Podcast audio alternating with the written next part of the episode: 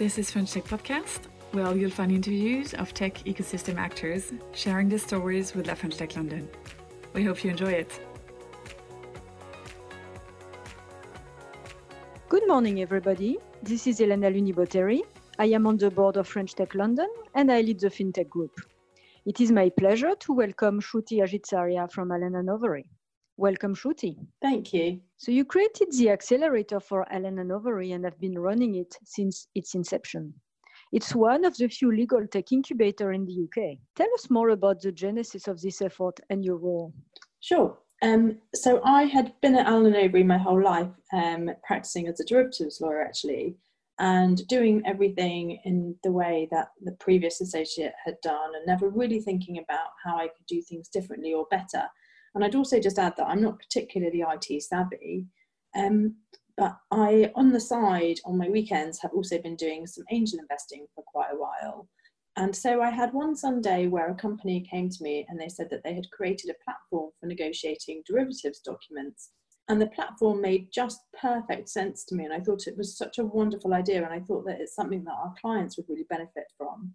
And it made me realize that there is so much legal tech out there that never really makes its way into the hands of lawyers because a company like that approaching Allen Overy might perhaps go to our IT um, department or perhaps to our procurement department, but it would never come directly to a derivatives lawyer to look at.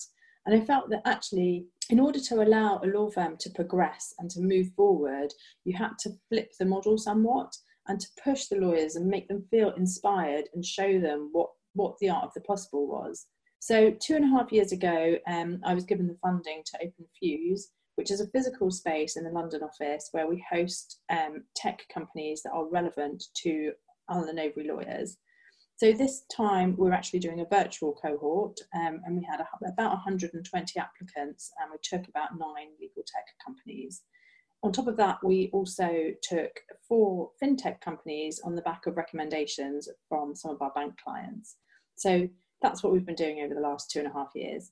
Can you tell us more about the selection process? You mentioned 120 applicants and a far lower number who have been retained. Yeah, sure. So I think almost the sort of the the most important part of my job, I would say, is the selection process. Um, and to me, I always think of it like um, you know, how you might create a primary school class, meaning that you don't want all people who are all kids who were born in September and all children who are very, very confident. But rather, when someone is putting together a primary school class, they would want a mix of someone with September birthday, but someone with a June birthday, and some confident children, and some quieter children, and some who like art, and some who like music. And that's what makes a real perfect balance. And my job is not just to choose the best in class legal tech, but also to create a really good balance.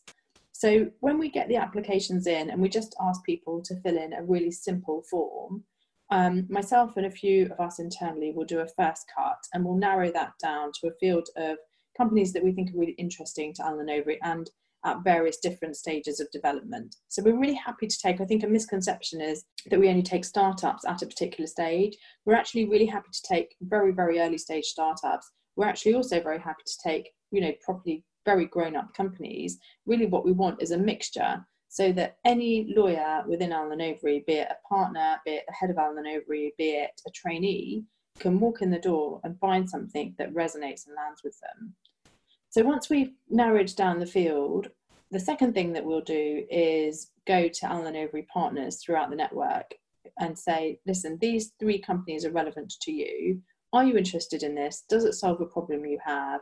And would you be prepared to act as the partner sponsor? And if they have a real interest in those companies, then we'll invite those companies along to a selection day. So the selection day is the one time when we ask every all the companies to come in and they'll do a 15 minute presentation and then they'll have questions that are given to them by a panel, which includes ourselves um, at Allen Overy, the partner sponsor, and um, a couple of clients. Um, and following on from that, we'll see who we think you know the best in class legal tech is in various different verticals, if you like. But also, we'll try and make sure that we have a really good mix. So, as I said, you, you know, we'll look at the stage of development, we'll look at the size of the team, we'll look at, for example, we don't want all um, legal tech companies that will only work for our banking department, but rather also something might be of interest to, to our real estate department or our employment um, department. Um, and once we've done that process, that's how we, we narrow it down to the final, in this case, nine. That's a really thorough process. I, I guess what got me intrigued is uh, the involvement of your clients. Can, can you tell us a bit more also about the work you may do downstream to marry up maybe some of those startups application to your corporate clients and does it create any synergy even from a law firm relationship standpoint with those corporates? Yeah, I think one of the most interesting things for me about doing Fuse actually is as an associate, I was always taught by kind of our marketing and BD department that you don't just want to be the lawyer for the client you want to be their strategic investor strategic advisor and you want to understand the business well enough that you can have conversations with the client which don't just revolve around the deal. And being honest, whilst I was doing derivatives, I always found it very difficult to get a macro view of the client and a sort of a, a sort of a higher level vision of what they were doing and what I was doing that might be of interest to them. And Fuse, I think, has really given me an opportunity to speak to people within our clients who are saying, okay, well, what is this company or this bank going to look like over the next five years?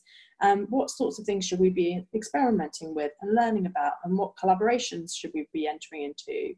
Um, and it gives us an opportunity at Allen Overy to kind of be side by side on that journey, but not necessarily whilst providing legal advice, but just as a fellow collaboration partner. And I think that has been one of the best things that has come out of it. Um, and the thing I think that enables us to do that in a very honest way is that for the, for the most part, we don't tend to take investment stakes in the companies. So we can have in our in our portfolio, if you like, at any given time, say 10 companies on average and we'll know you know in our heart of hearts we'll know you know these companies are really really good and the team is strong and we'll know you know the product on these other two are not so good and it doesn't do quite what it says and the team isn't quite as as strong and confident as you might think at first glance. And knowing all of those things i think does help um, have a really good relationship with the client because when they ask me for a recommendation i'm always first and foremost honest because you know take the take the lawyer out of um, a derivatives role but ultimately you know i still have that lawyer client relationship kind of really ingrained in me. So i think it's really helped have a different relationship with the clients and help us really be on a journey with them. Yeah that's a really interesting uh, angle you bring here in terms of evolving this law firm corporate relationship that has tended to be very traditional and very scripted so far. So you, you're really changing the model to a degree.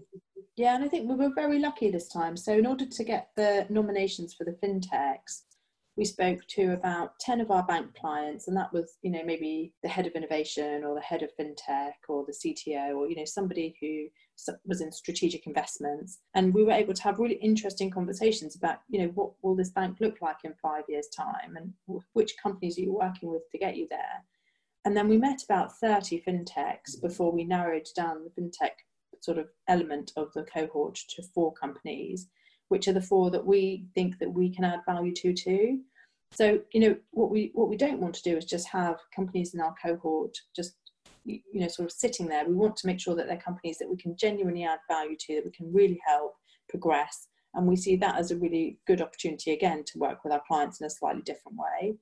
So now switching gears a little bit and tackling the elephant in the room how has covid impacted your work? As a mentor sitting on board of startups or coaching them through your cohort? As an investor or even in the relationship with the large corporates you partner with at fuse um, so I'd say first and foremost, what it has done is, for lawyers at least, brought technology and the use of technology very much to the fore. I think it, it, it's become very apparent to me that as lawyers sitting in a law firm, at least, we've had a lot that's been a, that's papered over the cracks of our inefficiencies.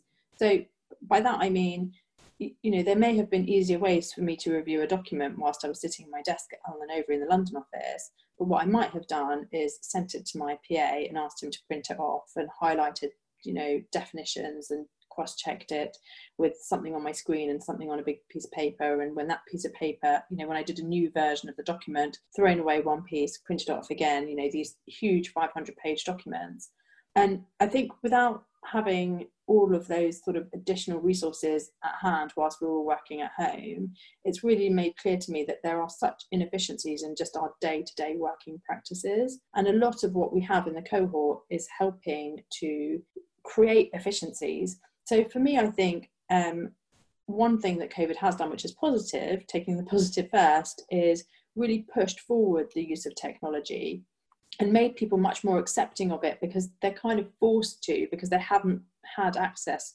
to the things that previously used to enable them to be inefficient.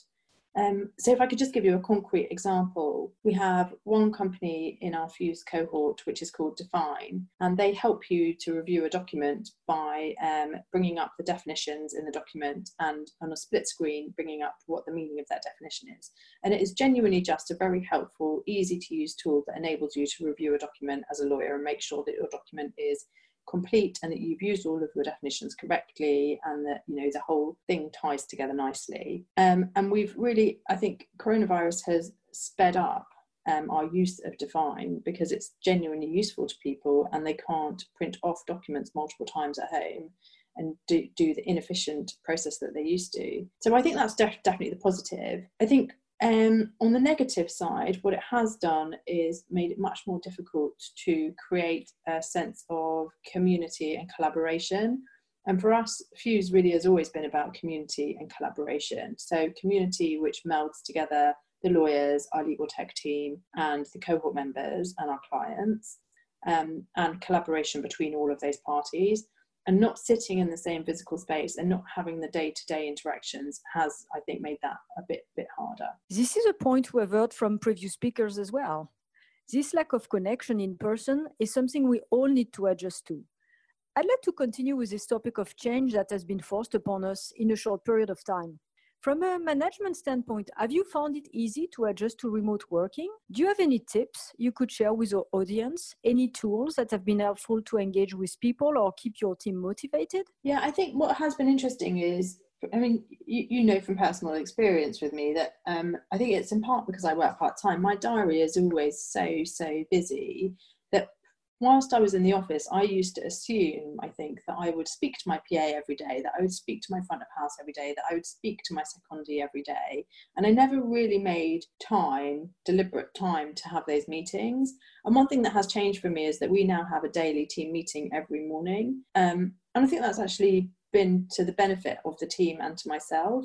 So, um, just I suppose at the beginning of lockdown, one thing that everybody was asked to do, I think, was find ways to stay in touch with your team. And I don't know whether people have kept that up or not, but I definitely have kept that up. And I think it has changed the way I work with them going forward, even when we go back into the office. Um, we, we at Overy have been using a sort of a mix of tools. So, we have WebEx and we have Teams. Um, and very occasionally we can use Zoom. Um, I, I, think more and more what I'm starting to think of doing is just actually driving to meet clients for a coffee you know for those those who live nearby to me actually just starting to arrange to maybe have lunch with a client or have a coffee with a client because i do think um, that that sort of one-on-one interaction is really special and it's a really really important way of developing relationships.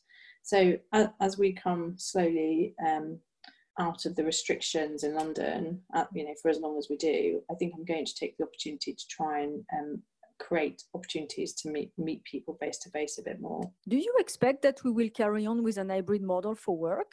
You were already working part time. Do you anticipate more flexibility on how we think about work and where work gets to take place? Yeah, I think the one benefit, I mean, I've worked part time for about 10 years now, um, and I've also tried to work from home um, you know, the odd day here and there. And I definitely think, particularly within law firms, there's always been a perception that work from home is not a real thing. Um, and that if you're working from home, you're not working just as hard as you would have done in the office.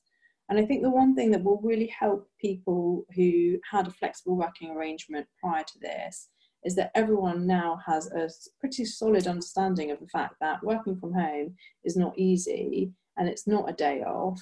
And actually, you can be every bit as effective, if not more, on a day that you're working from home as you would be in the office. And I, I, you know, it seems to me at least that particularly in London, I don't know what it's like elsewhere. I'd be really interested to know what it's like actually in, in France, but um, particularly in London, I think there is a sense that this is the new normal going forward, and people will just do a few days in the office and a few days maybe from home and so I think that will help people with flexible working arrangements because everything that they do will be treated just as seriously as people who had just the the bog standard five days in the office. I think from a cultural perspective, that's really important. To your question about uh, productivity elsewhere, I have not seen definitive statistics, but I expect we will get some down the road. However, uh, the anecdotal testimony we have collected on that podcast is people feel like they've been surprisingly more productive. I don't think they expected that outcome because the beginning may have really felt like messy or figuring out the logistics, homeschooling in parallel of working, a topic you are very familiar with, I believe. But overall, people were surprised how much more they could do in one day and how much time they saved. In particular, no more commute. That provided a massive gain in productivity. Yeah, and I definitely would agree on the on the commute. I think you know, if I think I used to spend somewhere between two and a half hours or three hours doing a commute every day, and that's time that's gone straight into work for me. So I am definitely, definitely more productive being at home. And in addition, whilst I do miss having my colleagues around me and I do miss the coffee chat, it also means that an hour of work is an hour of work because I'm not surrounded by people who are sort of interrupting me. And, you know, I am kind of keeping to my day and not being derailed by somebody who just sort of pops up at my desk and says, you know, have you done this? So I think there are genuinely some benefits. Of course, it is hard. Um, and I think, you know, a hybrid would be brilliant if at some point we can get to that safely. But I, I definitely think that it's good for people, at least within law firms, who previously thought that there was only one way in which you could work, and that was in the office five days a week it's really, really good for those people to see that that is not true. And I hope that they will remember this in the years to come. Going back to the startups in the Fuse Accelerator, could you share perhaps some example of how the crisis may have impacted them? Maybe an interesting adaptation they made? Yeah, sure. So we um, we've actually done a survey jointly with a few others. So Fuse, um, Deloitte, Barclays and Mishcon de Reya's labs, and the, the, results of that survey will be coming out shortly, I hope. Um, but what I think the general trends that we are seeing is we have a lot of UK based startups who have taken advantage of the government support. So, for example, the furlough scheme. Um, for the most part, on funding, it's been interesting that legal tech funding doesn't seem to be slowing down at all. And even yesterday, I think I saw a report of Clarilis having raised around. And so that, you know, I think anyone who's kind of mid funding has seems to have managed to successfully completed that round, which is great news. Um, one piece of interesting um, data that came out of that survey was that people aren't necessarily still getting the best out of their investors. And I'd say if I had some advice to legal tech startups, it would be, you know, use this opportunity to really ask your investors for what you want and communicate with them. You know, we're all communicating differently and more. And so even in, even if you're not used to asking your investors for help with things, actually, I think this is a, a really good opportunity to build a different sort of relationship with your investors and one where they're sort of more personally invested in your business and they're they're kind of helping more with the, with your net with the network or you know whatever sort of business help they need. So that's kind of one thing that came out of the data that I, found surprising. Um, but legal tech is in a, in a pretty good place and I think that's just because of the thing that I mentioned earlier which is that in general I think lawyers have been inefficient and haven't had any sort of real urgency for change whereas this situation has forced upon lawyers um, this just a, a, a need to recognize that we have been massively inefficient. And so tools such as Definely or such as Avvoka, which is a document automation tool, actually are very much in demand because they're creating the efficiencies that we all knew in the back of our minds we needed to have, but we never really had any urgency to adopt. I'm wondering if the urgency to keep track with constantly changing regulation has also been a force for change and help with faster adoption. Could that be a factor in your mind? Yeah, and I think, yeah, yes, definitely. And I think actually projects like the Bank of England and the FCA's digital regulatory reporting project, which um, we hosted um, a phase of in Fuse, which is just around looking at making reporting um, machine readable as well as human readable.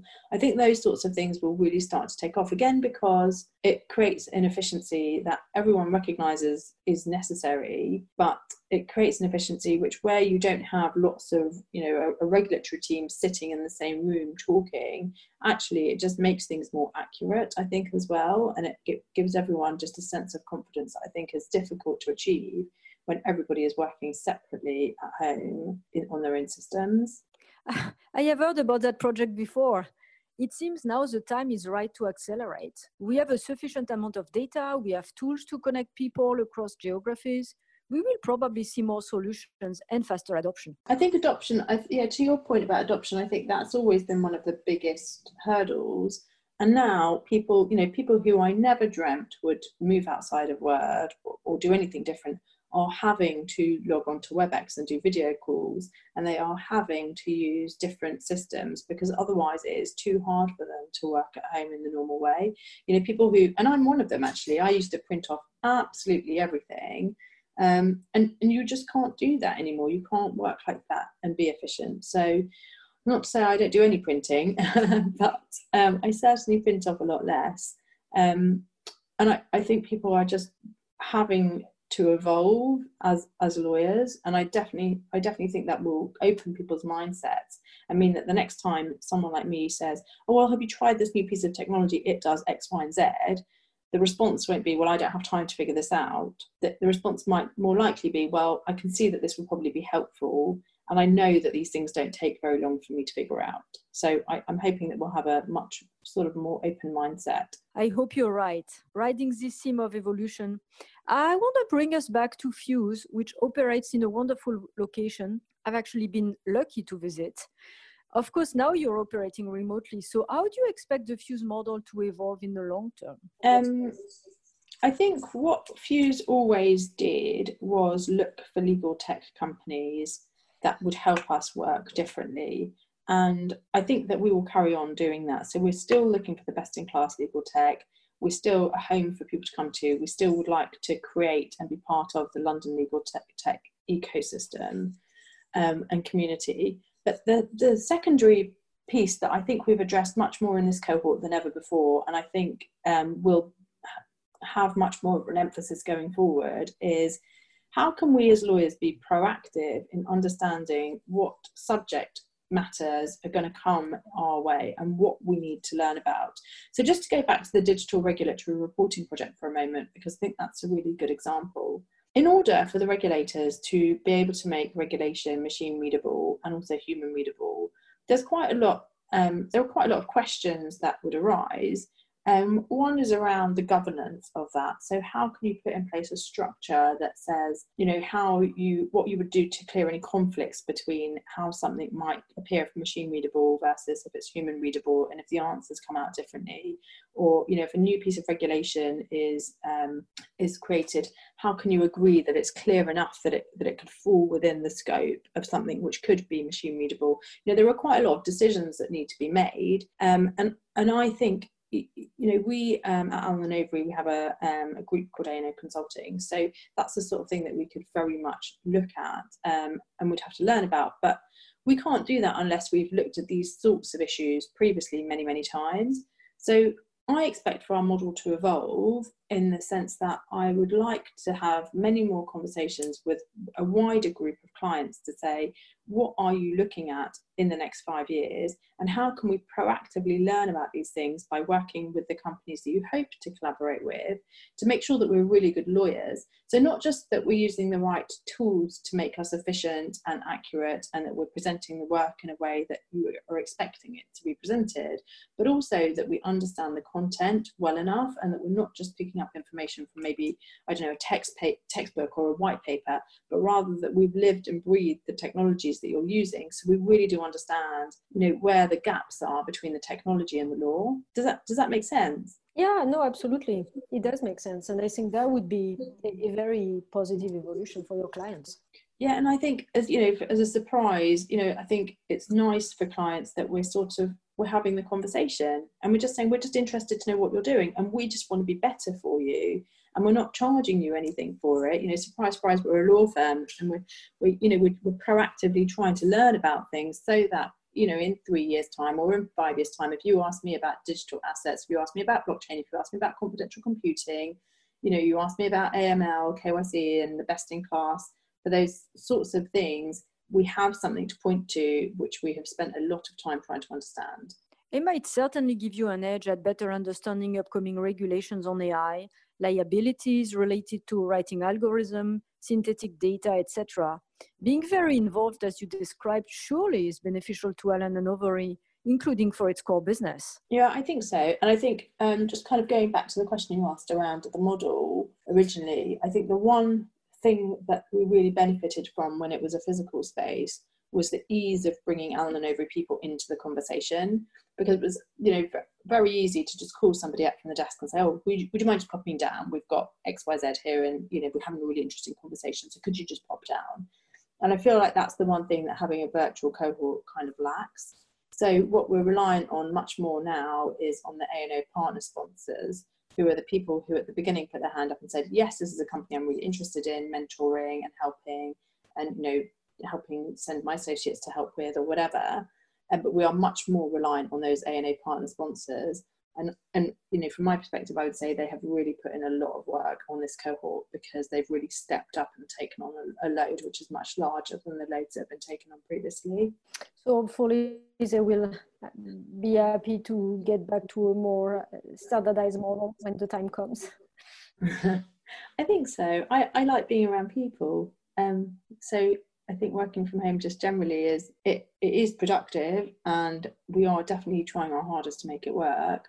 But I think it lacks the personal touch and it lacks the kind of the ebb and flow of natural conversation, the things that come out of those and the the sort of the surprise initiatives that can come out of a chat by the coffee machine. So now another area I'd like to explore is your thoughts on talents. Is this crisis making it harder or easier to recruit? You don't have the benefit of meeting people face to face. Have you had any challenges in in hiring? Yeah, I mean, I've done a few interviews um, over Zoom, and it. I think you can still get the measure of a person. Um, I think the thing that is more interesting actually is not so much the interview process so much as it is what people will do. I think those will with jobs seem to be quite unwilling to take any sort of move um, because they just value the stability right now. Um, and meanwhile, I think we're about to have a number of people entering the job market. So I think actually, in some ways, particularly for the startups, actually, recruiting talent should become easier because I think that there will be a flood of really good people available. Um, but equally, I think it's hard for those who are sitting in seats that they're not particularly happy in and who don't feel brave enough to make a move right now. Um, because I do think this is going to go on for quite a long time. And I think it'll be hard for those people to continue in a job they're unhappy in for a very extended period of time. I think it's going to be an interesting job market, perhaps one with expanded geography. Do you have an, any perspective on that? Um, not really just yet. I think you know. I think the thing that's been interested interesting about this is the ebb and flow. So, you know, about a week ago, London looked like it was in quite a good place, but this morning it looks like we're probably not. And I think, do you know what I mean? It's all such a quickly di- moving dynamic situation that you can't even really look at a particular sort of geographic area and think, yeah, you know, you are doing very well and so therefore this is going to become the hub going forward because it, as we've all seen it can change just within a matter of days so so i think it's going to take quite a long time for this to really play out. And you know for example what's happening in america how long it, you know it will take for the situation to settle down there and then to see what the long lasting impact will be i think. You know, yeah i was i was also thinking about you know from a recruitment standpoint i don't know if because you know um, as a lawyer you you have to be approved by um, a particular country i guess to to work there. So you it's not a job that is immediately transferable from one country to the next but to to some extent it could be. Uh, i was more thinking about your ability to recruit from completely different location than you would have expected otherwise.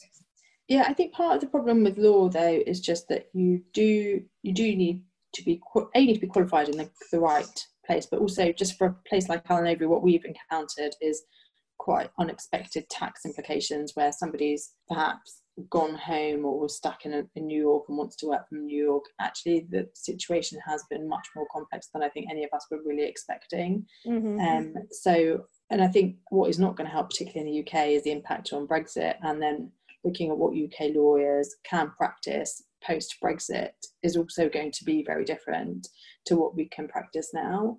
So uh, I think it's actually quite a complicated situation and not made particularly easy by the fact that right now everybody wants to be accommodating. You know, we all want for people to be in a place, perhaps if your parents live abroad or do you know what I mean? You have a holiday yeah. home somewhere. You know, everybody wants to be accommodating, but actually, it's not particularly for lawyers. It's really not that easy. Yeah, I hadn't thought about neither the tax implication or Brexit, but I guess yeah, that does make it really challenging. I wanted to ask you also if you've been surprised positively or maybe impressed by some good initiatives or um, new business model emerging in this crisis in legal tech or otherwise. It could be in other industry, health tech, travel, uh, education, etc. I mean, one observation I'll make on this um, current crisis is I think it has been a real opportunity to see um, good leaders and it's really shone a light, I think, on bad leaders. And that I think has been the most um, stark observation that I've had. So not, not really directly answering your question, I don't think, but you know, I think one of the things that A&O have done really, really well is communicated with the entirety of the firm. And you know, even though I'm not sitting in the London office, I've never felt more a part of A&O or never felt more loved by A&O really, just because we've had some really nice, wonderful personal messages of support from our senior partner saying, This is what I'm doing at home. Here's some pictures of my children at home. Um, last week, I had a hamper arrive at my door to say, Thank you for all your hard work. And I think actually, you know, going back to the thing you asked about a management perspective and how easy it is to keep people motivated, actually, really good managers, I think, are building bonds with the people that they work with that will be really long lasting and people in many many years will look back and remember how well or badly they were treated right now. Um, conversely it's been really interesting to see where some managers have retreated and not understood i think the cultural mood music of covid quickly enough. So where there's been a lack of communication and a lack of empathy and a lack of a sense that we're in this together i think those companies will really suffer in the long term. Um, and going back to your question on then talent, it will make it really hard for them to retain talent because, you know, I think this has been a really emotional time and people have either built very strong emotional bonds with their workforce or else they've really let them down. And I don't think there's very much in between. Interesting. And I like the example you gave of the uh, hamper to show some uh, encouragement and appreciation. That's really nice it was really nice. And another thing that we did at A&O, which I thought was just lovely, was um, a run around the world. So somebody just set up a really easy thing where you could log how much you had run or cycled or swum and you could log your miles and we all did it together and anyone who participated received an Allen Overy t-shirt in the post that you could wear whilst you were doing your exercise and things like that I think are such easy wins you know it's it is a way of creating a community in a time when I think people feel very alone. That's an interesting idea. Some folks have organized TGIF on Zoom every Friday. The sport initiative also is a great one. It must have been quite motivating for your office. Yes, I thought it was lovely, and it was a really nice, a really nice thing for us all to do together, and to you know to raise money for our charity. So for that for the Allen Overy charity. So I just, you know, what a nice way. You know, I think one of the things that Fuse lacks in actually is it's a physical space in the London office. And actually, previously, it's been quite hard for us to feel like a global initiative.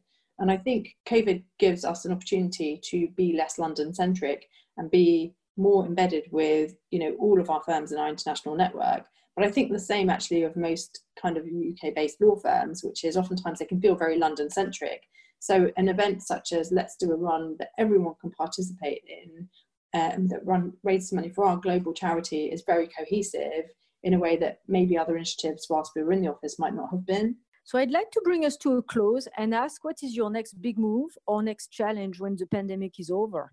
Um, Gosh, that's a big question, isn't it? um, so this cohort, I think we will probably see out until the end of this year, and I think we will probably see it out virtually because what I don't really want to do is um, what I suspect is going to happen in most places, which is you know we'll go in for a bit and then it, the whole thing will get shut down and we'll have to come back and i think that will be actually just too difficult and distracting and so i think we'll probably see this cohort out um, virtually and then, you know, for the next cohort, I would hope we'll be back in the office. But as I say, for me, it will be about refocusing the effort somewhat and looking at what our clients are looking at over the next three to five years and how we can make sure that we are proactively learning about those things. So whilst this time we've got four fintechs in the cohort, I think next time, you know, we might consider having nominations from some corporate clients. Um, we're looking at something perhaps in the ESG area. So I think there's you know there's quite a lot to, to kind of change um, for the next cohort, but I, I do hope we'll be doing it back in the office. Could you share something fun you've learned about yourself during the lockdown? um, well, so I, you know, I've been at home this whole time. I've got three children, and um, you know, I work part time so that I can spend time with my children on a Friday. So I've always thought that I had a pretty decent balance. And I think one thing that I've definitely learned about myself in lockdown is that in life, I, I'm always busy. I'm always moving. You know, I do a million things. I'm a governor of a school. I'm a um, I'm on the board of um, ZSL, so I do some stuff for London Zoo and Whipsnade. You know, I'm always going from one thing to the next thing to the next thing to the next thing, and I kind of in my head thought that I was making up for that with respect to my children by being off on a Friday um, and being at home and seeing them, you know, at breakfast time or as they wake up and at the end of the day and maybe going for a walk in the evening uh, has made me realize that my kids are just growing up and I'm not participating in their day to day life in the way that I kind of thought I was. So I think something interesting that I've learned about myself in lockdown and uh, you know I, I think is difficult really to face is that even being a part time working person hasn't really given me necessarily the time and the space to talk to my children in the way that I would like to.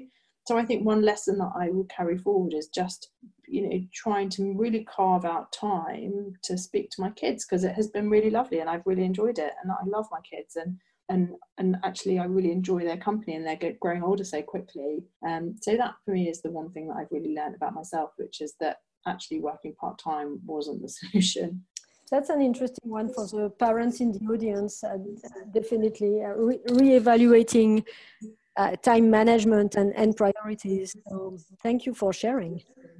That's fine. It's a pleasure. It's been really so nice to speak to you. Now I would like to open up for questions. Yes, I have one question. I'm Caroline from French Tech London. I would like to come back, um, Shruti, on what you mentioned about your next cohort. Um, in that you you said um, maybe a bit different balance from what it is at the moment. And do you have any more, um, I mean, in terms of trends, do you see any specific trends emerging in terms of your clients' expect, expectations in the long run? Any more, anything more specific, or you're just waiting and you will analyze um, uh, the change yeah, I mean, uh, for me, one of the most interesting things about speaking to the 10 banks we spoke to to curate the fintech aspect of this cohort was actually what I thought they were all going to say they were focusing on wasn't really the case. So I thought there would be a lot about maybe blockchain and smart contracts, and there really was less than I imagined, and people had a completely different focus than than what I was expecting. So similarly with the corporates, and um, you know, if I look at something like prop tech or insure tech, I, I, think the important thing for us is not to go in with any preconceived ideas of what we're going to have to focus on, um, and actually to go in with a really open mind because I because I think that's where we'll really learn the lessons about what people are actually doing. So sorry to answer your question with an I don't really know, but genuinely I I, think until we have the conversations, I, I genuinely don't really know. Um, hello, uh, I have a question. I'm Alice from the French Embassy. I'm the digital attaché there. Um, so I have a question about gaining efficiency during um, the lockdown thanks to the usage of technologies. I was wondering how can the mainstream usage of legal tech influence jobs in law offices in the long run? Um, so sorry, I, I didn't catch the end of that question. Yeah, um, how can the usage of legal tech influence job in law offices in the long run? How, how can the use of legal tech influence? Oh, sorry, it influence jobs in law offices in the long run. Yeah, I think one of the most interesting things that we've noticed over the last sort of two years since we've been doing Fuse is that um, there is a cultural resistance, I think, for lawyers to accept that they need technology experts in the conversation. And I think there's just been a sense that as lawyers, we, we kind of know what we're doing and we want to do it by ourselves and we want to work independently and we want to be in control and we want to be in charge.